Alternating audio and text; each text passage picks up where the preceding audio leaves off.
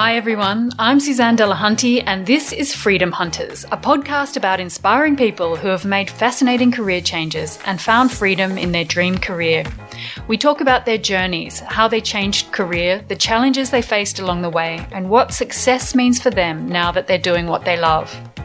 Today's inspiring guest on Freedom Hunters is Sally Hepworth. Sally started out her career in event management and HR, but it was while she was on maternity leave with her first child that she finally followed her instinct for writing and penned her first novel. Her first book, The Secrets of Midwives, was the top selling debut novel in Australia in 2015. Fast forward a few years later, and Sally is the best selling author of five books.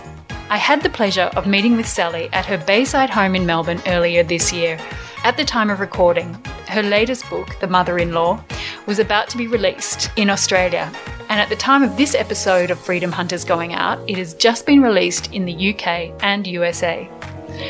I absolutely loved talking with Sally about her career journey and how she made the change out of her HR career and into full time writing. She has some valuable advice about not giving up in the face of rejection. She also had interesting insights about the idea of women's fiction and how writers of the genre are having the last laugh.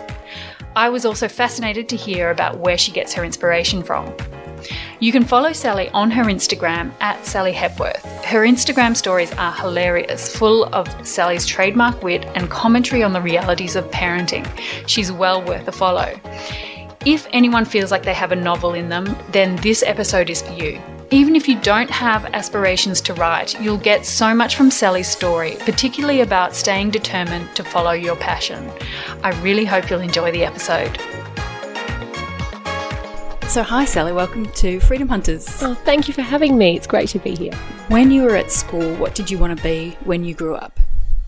Okay, I always knew I wanted to do something to do with writing, but I never thought that writing a novel or becoming a novelist was a career that you could have. It sort of felt like something that old drunk men did from their cabin in the woods. Um, and so I thought to myself, maybe journalism was the thing.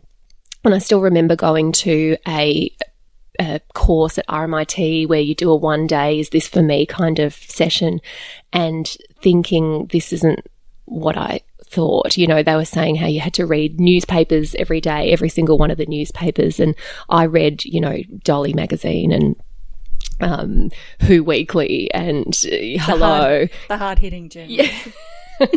so I thought this is not the kind of writing I want to do. So I let that go. Mm. Um, I looked into other kinds of writing things, but when I looked at creative writing courses, it didn't really have a clear vocational um, out, you know, output at the end.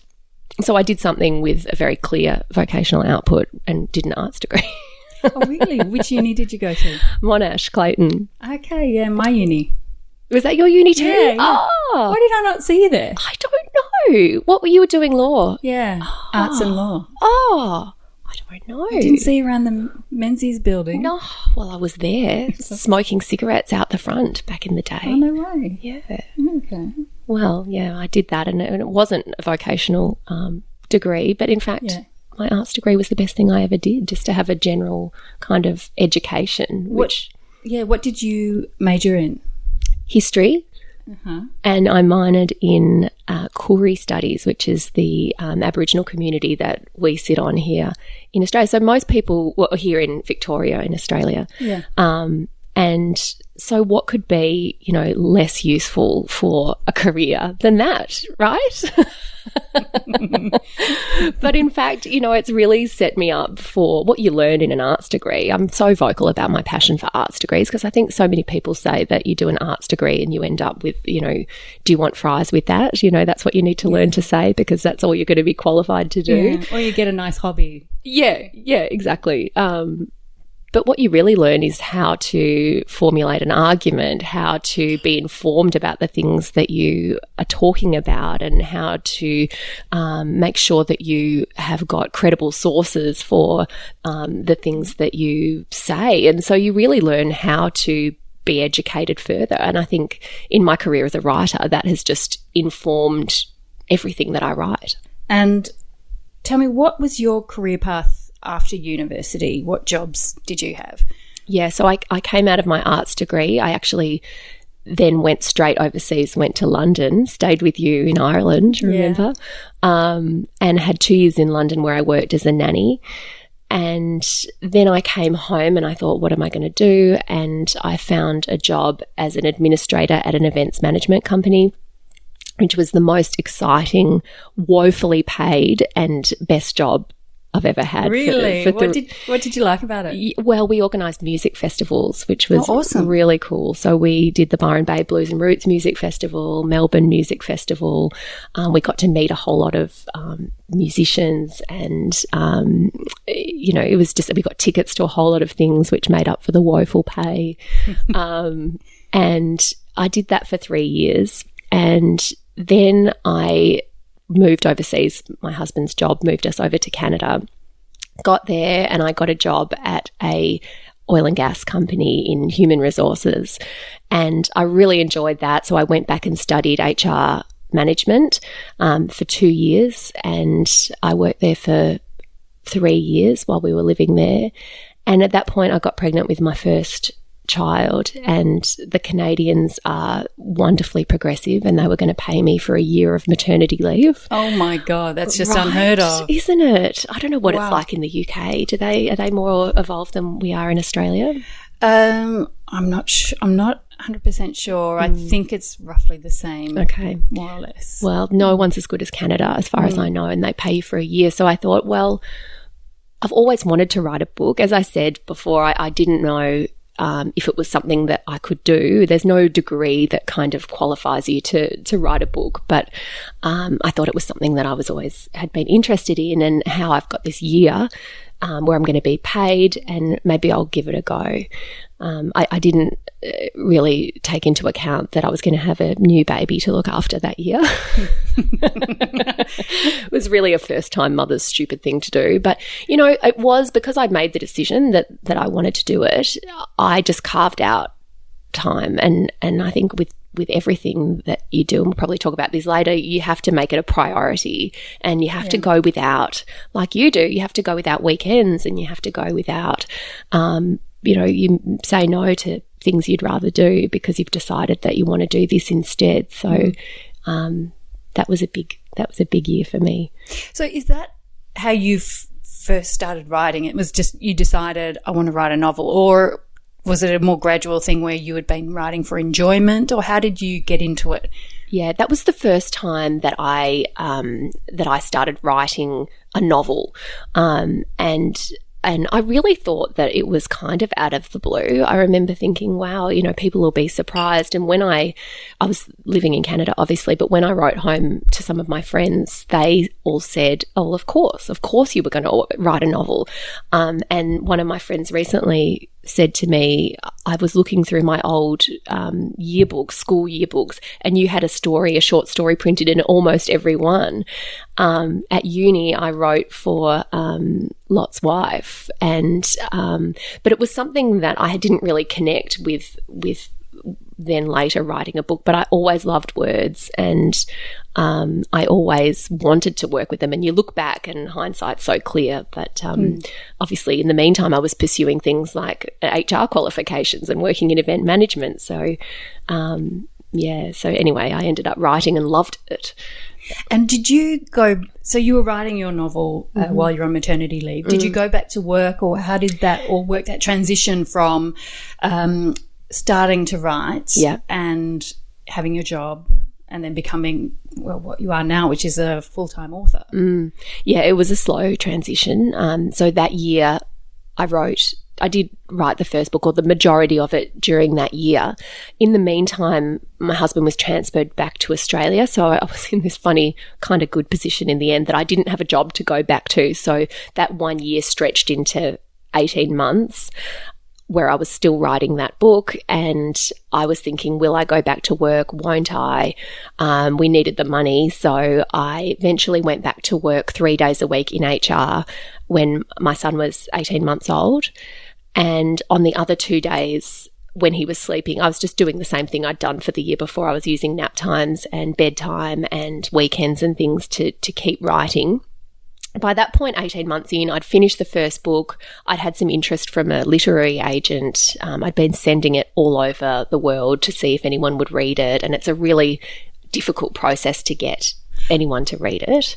Um, in the publishing houses. Yeah, yeah. Mm. Um, what I did, not not everyone in the publishing world will do it this way. Here in Australia, you can send direct to a to a publisher, um, but in the US and the UK, you almost always have to have a literary agent. So that's a, the middleman between you and a publisher. And I wanted to get a literary agent. Um, so how did you go about getting a, a literary agent? Mm, so I did a lot of research, most of my research for everything, the book writing, the how to get an agent, how to find a publisher was on Google. No way. I always tell people who want to pick my brain, Google is a wonderful thing.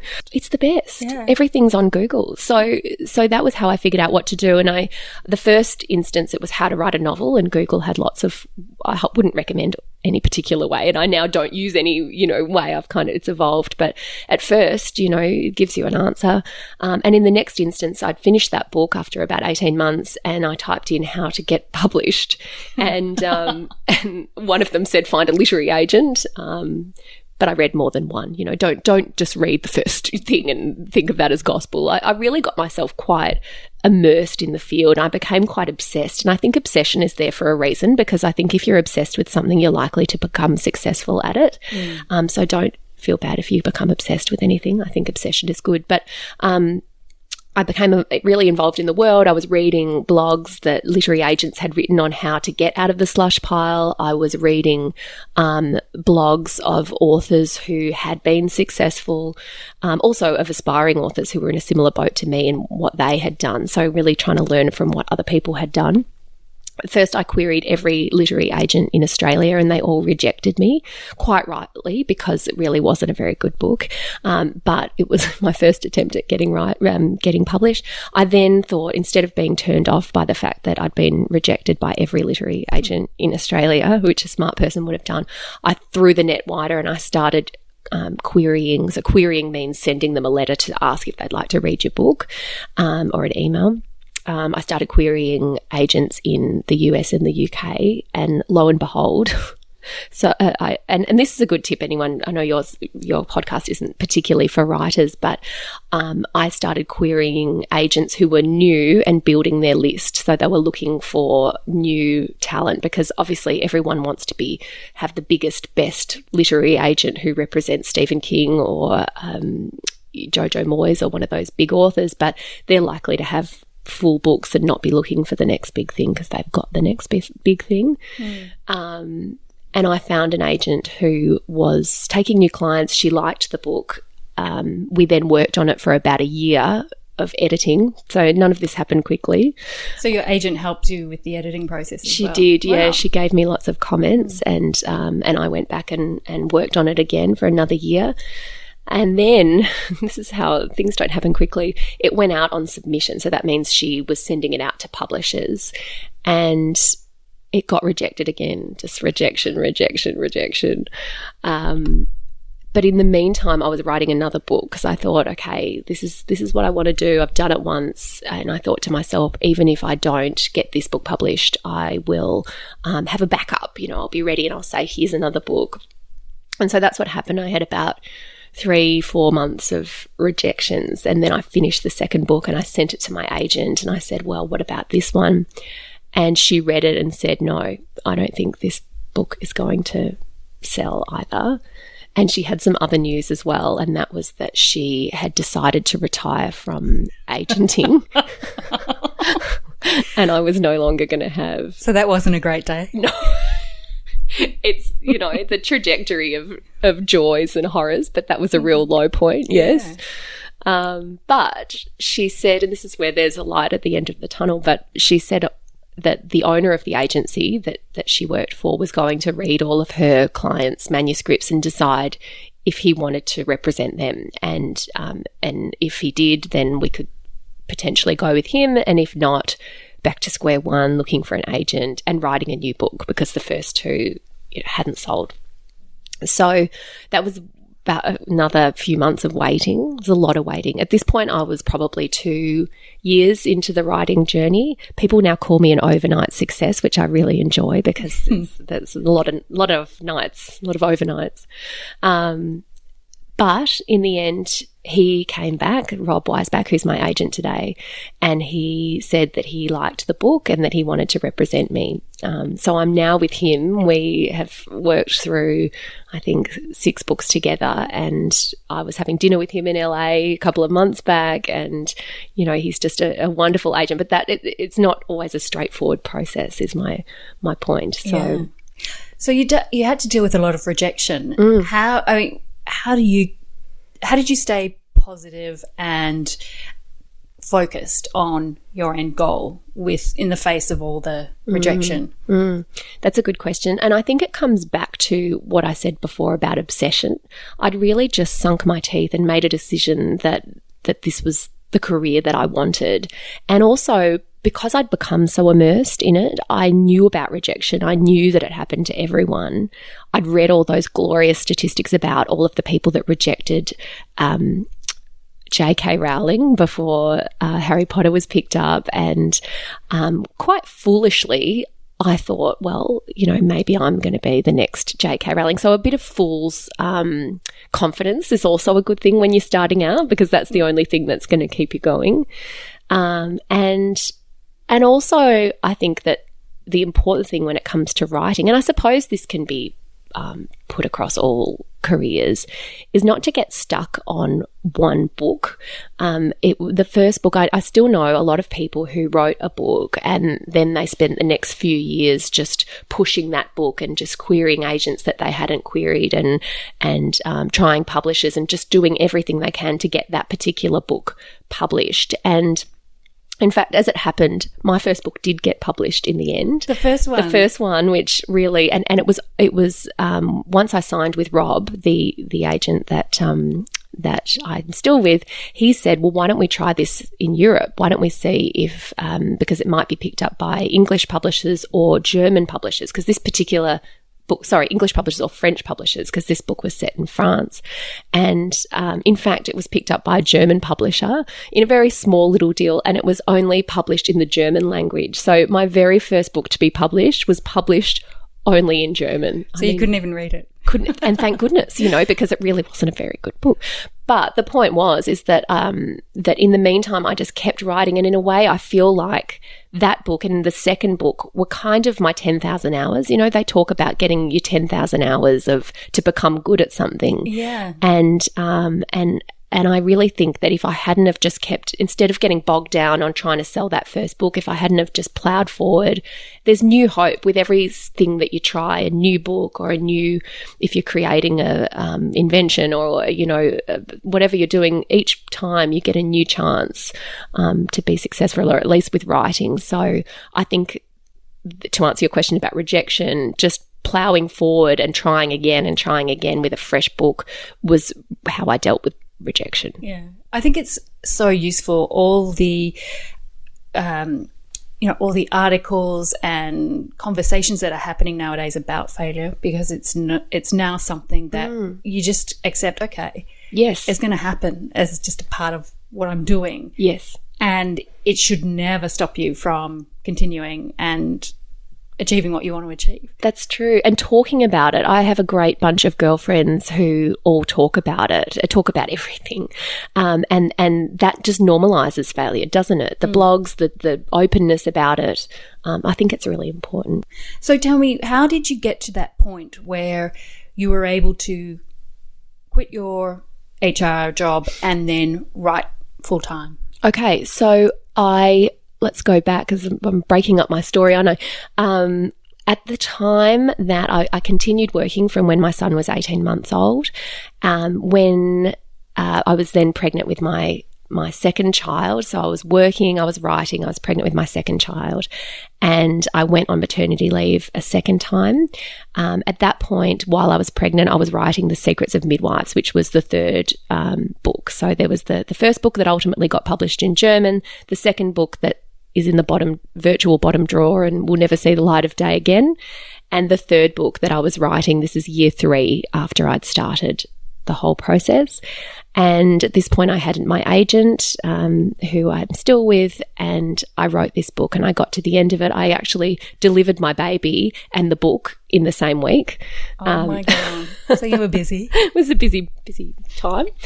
um, but as I said, this is book three, year three. You know, the process was not quick, and this process was entirely different from book one, where it was just rejection, rejection. This time, I found out in within a week of it going on submission that there were several offers. Um, they were all American publishers because my my agent's in New York, so he was working to his um, and and really New York publishing was where I wanted to be. It's the kind of publishing hub of of the world. So um, yeah, within a week we had several offers on the book, and in the middle of the second week we had accepted an offer that was lucrative enough that I could quit my job and that writing became my full time job from then. And I, I hadn't, I wasn't working because I just had my baby um, then, but I never went back to that three day a week job. And I've been writing as as my I say full time job. I do it four days a week now, mm. um, and I have a nanny to look after my children. So I, I, don't like it if people think that I'm looking after my children. And I feel like people sometimes picture me breastfeeding a child, vacuuming the floor, cooking a meal, and typing at the same time. So I think mm. it's really important. I have childcare. It's my job, like anyone else has a job. Yeah. So you treat those four days as work days. They're work days. I leave the house, um, even though I do have a beautiful home office. It just stores my books and gathers dust because um, I still have I have two children at school. I have one child that is two and is still at home.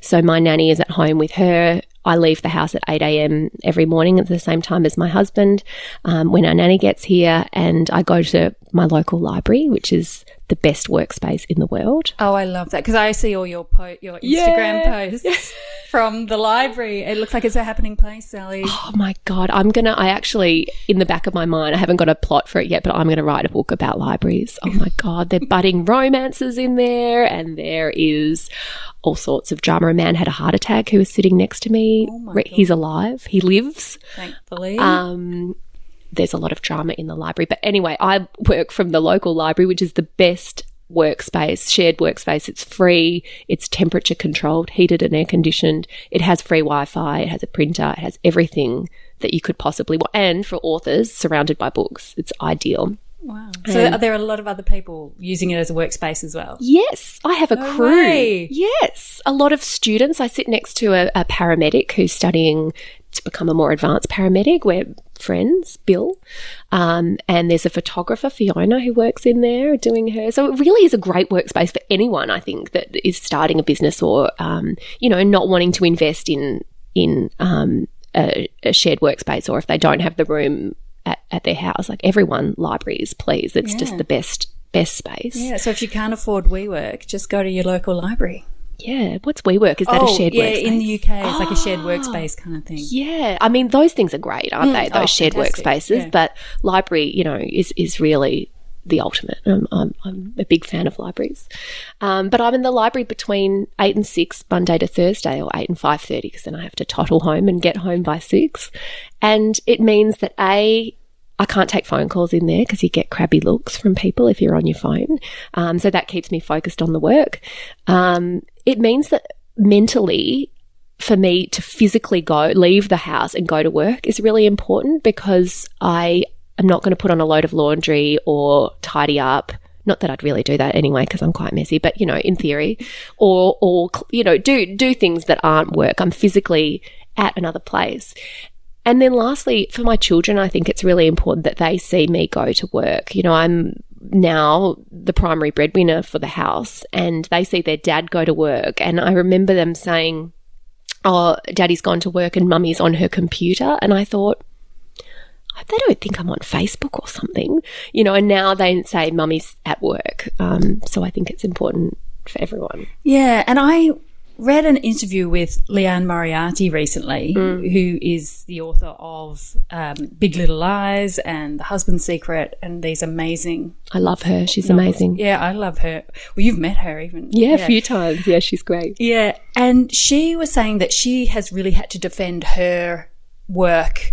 Uh, against people who have just dismissed it as yeah. chick lit mm. because it's uh, focused around a female protagonist or, or, a group of female protagonists. Mm. Do you think that attitudes are changing towards female authors, uh, or is that still the case? Yeah, I mean, Liane Moriarty's having the last laugh there, isn't she? Oh, totally. I mean, she's the most successful female author in the world right now. So, um, but she's definitely paved the way for that. And and she, I talked to her about this recently, and she calls what she writes domestic suspense, and and because a lot of writers who write women's fiction have got um, mixed feelings about the title women's fiction because there's no men's fiction. You know, m- what men read is just called fiction, or it's categorized by the genre that it is crime or um, autobiographies or whatever it is. Whereas there's this category, women's fiction, which is really interesting, isn't it? Mm. Um, I think that that is um, a problematic title for it, but at the same time, I do unapologetically write with women in mind as my audience, and I have um, male readers, um, but but I do have female protagonists. They're books about women's um, inter- in things that would be more likely to be interesting to women. So I, am not. I don't have a strong opinion on it one way or another, um, which is unusual for me. Um, other than the fact that yeah, women's fiction is problematic. But is it changing? I think just from the sheer success of of the big women's fiction titles, mostly Liane Moriarty's, also Jojo yeah. Moyes, and um, you know there are Marion Keyes, and all of those wonderful authors have paved the way for new authors coming up writing about those topics. Absolutely. Mm. And how do you get your ideas for these stories and your characters? These really amazing female uh, characters and the storylines are fantastic. Oh, thank you. I that that come from everywhere. You know, I always wish that I had a really quick answer, like they come from the news.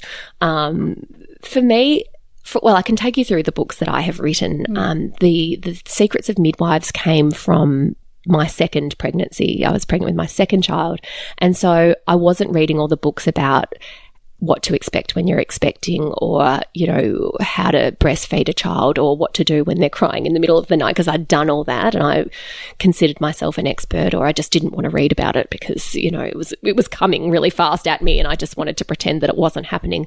But I did have babies on the brain and I was interested in reading about it. And so I started reading fiction about midwifery and, um, and babies and birth. And I was reading some fantastic books about midwifery, one called The Birth House, which was set in the 1800s, um, and some, the, the Call the Midwife series, which I think you've got in the UK as well, mm. were books before it was made into the series. I was reading them and that really, my own pregnancy combined with all that reading that I was doing inspired the idea. I thought, what if there was a book about multiple generations of midwives so we could tell these stories, the 70s stories and the 50s stories and the current day stories alongside each other. Um, and so that was what really my real life pregnancy and that reading inspired that book. Um, the Things We Keep was inspired by a news story that I saw about a woman who had early onset Alzheimer's and she was diagnosed at age 31 in the same week that she had been um, she had confirmed her first pregnancy. So, oh, wow. and I remember watching that that news segment, and I was 31 and pregnant at the time, and so it really kind of rang home to me. And I wasn't looking for a book topic; I was writing The Secrets of Midwives at the time.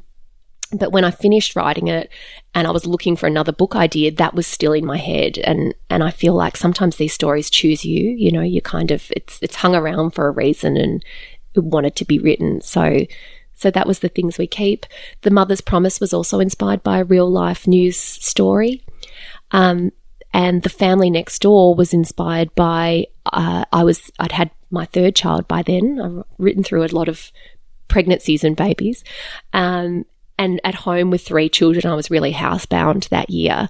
And I started to pay attention to what the neighbours were doing. I'm a very nosy neighbour. I'm Mrs. Mangel of the neighbourhood. They'll know that reference in the UK, yeah, right? Yeah, neighbours. neighbours. Um, and I started to think, because I was trapped at home, and the family next door is about a group of neighbours, and everything's not what it seems behind the picket fences. I started looking at the man taking out his bins and thinking, you know, is there a dead body in there? What are you really up to? And what would what would it be like if if the next door neighbor was up to something or was hiding something? Um, so that one was back to being inspired by real life. And then the mother in law. Yeah. So the mother in law is, uh, it's just been released in the UK at the time that this podcast is going out. Mm-hmm. What is it about and where'd you get the idea for, for it? Okay. Well, it's about, I'll start with the idea, um, which came when my, my in-laws, my British in-laws, um, from the Isle of Man had come to stay after the, the birth of my third child. And I should say here that I'm very close to my mother-in-law. We get along very well. I was going to say, how does your mother-in-law feel about it? I've spoken to her. She has read the book and she is still speaking to me. So Good. that is a relief. Um, but in fact, it was my father-in-law who was the impetus for this book. And, and I'm also very fond of my father in law, but um, he is a talker. God love him. It's in the family. And he talks and he talks and he talks. And so he was staying on this particular trip and, and, and just talking to me. And the, the topic that he kept bringing up is what's your next book going to be about? And I didn't know what the next book was going to be about because I just had a baby and I had this elderly man talking his way into my brain about it. And I remember walking around the block with him with the baby. I was out for fresh air and he was asking me, What's the next book about? What's the next book about? And I just turned to him and I said, It's about a woman who murders her father in law. and he was delighted because he thought this was his 15 minutes. And he said, This is perfect. You know, when you, um, I'll accompany you on the book tour. And when it's made into a movie, I will come down the red, you know, red carpet with you. And it was around this time that I made a slight amendment to the, um, to the topic. And I made it about a woman who murders her mother in law because I thought if someone's going to come on the book tour with me, at least my mother in law is very helpful. So my father in law is still not speaking to me. He's very, which is a relief. um, but he, yeah, so so everyone's perfectly happy about it. But it is about a woman who murders her mother. Well, it's not about a woman who murders about her mother-in-law. It's about a mother-in-law who is murdered, and really, the book starts off on a rainy weeknight, and Lucy and Ollie are feeding their children dinner, and a police car arrives at the house and tells them that Diana, who is Lucy's mother in law and Ollie's mother, is dead and that the, the circumstances are suspicious. So the book then divides in two, um, going back 10 years into the past to find out all the relationships between these family members, but particularly the mother in law and the daughter in law. And then it goes forward in time as the family kind of try to unravel what happened to, to the mother in law. God, I can't wait to read this.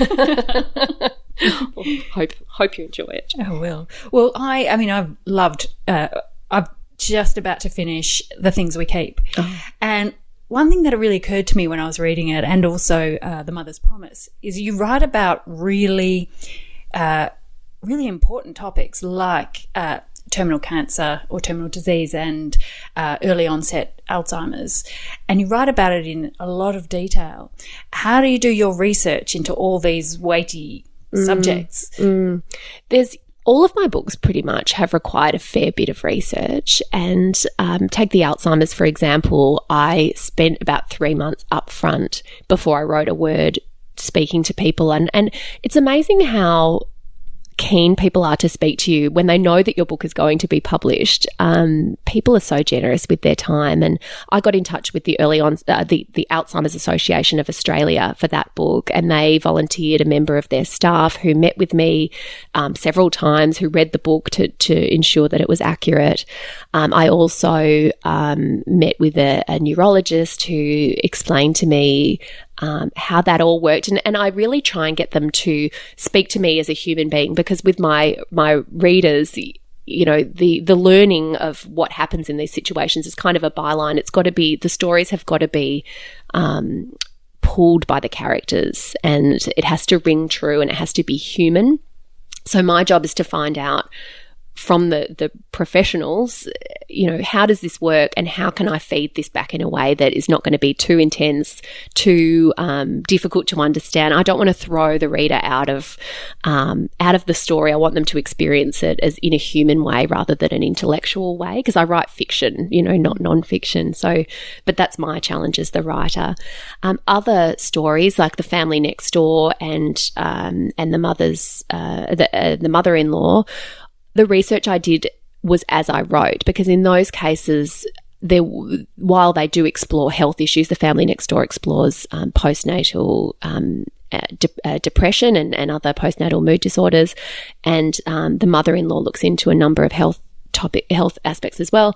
But I actually wrote the book, and as I wrote, I discovered what issues I was going to be exploring. So I really um, and I think this has just happened as I've learned to write better. I trust the process a little bit more, and I don't know what I'm going to discover and want to explore as I write.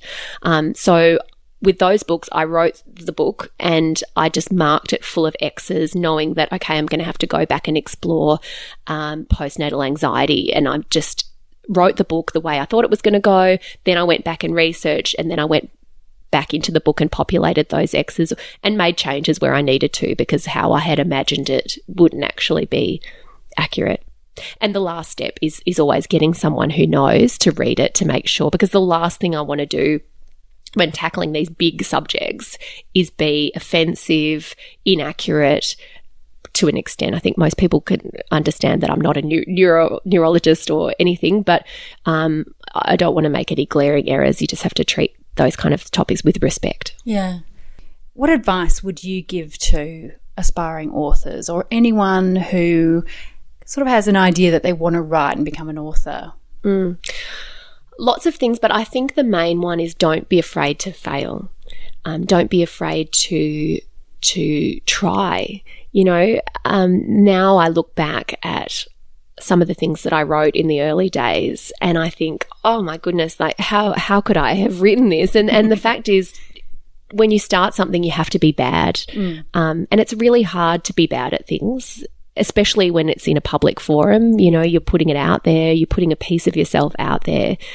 Um, and, and you just have to keep going and going and going. If you find that thing that you are happy to immerse yourself in, it doesn't feel like work, um, it feels like something you want to know more about, then you're so much more likely to be successful. Because even now, I spend a couple of weeknights and a day on the weekend doing, as you do, um, doing my job, which I also do 40 hours a week that that's my reality for the rest of my life. And and you, you're going to have to sacrifice things to do it. So it has to if it's your real love and you're happy to do it you're much more likely to be successful. And what do you like the most about what you do?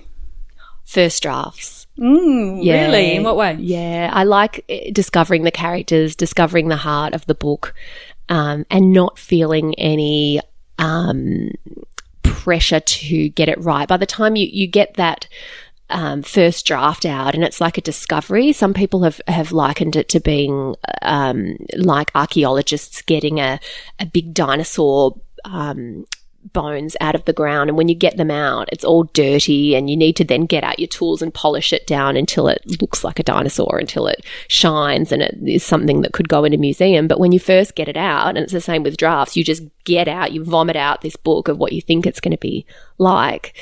Um, and that process is really, it's like a discovery and it's really exciting. And, and then the polishing, which is editing, you know, mm. getting out those tools that's great when it's done, but in the time you think, oh, I don't want to do this. Oh no, you know that that part is less creative, I suppose. Mm. It's all worth it, and it's amazing when it's done. But um, for me, it's first drafts. Other authors love the editing process, so so that's just me. Mm. First drafts is the best. Quest- the two questions I ask every guest is first, uh, what is success for you? For me, success is continuing to be able to do what I do. Um, yeah, it's it's a really good question. I think that especially in writing, people define it differently. Some people will define success by the the writers' festivals that they go to, or um, being invited to certain things, or awards that they win.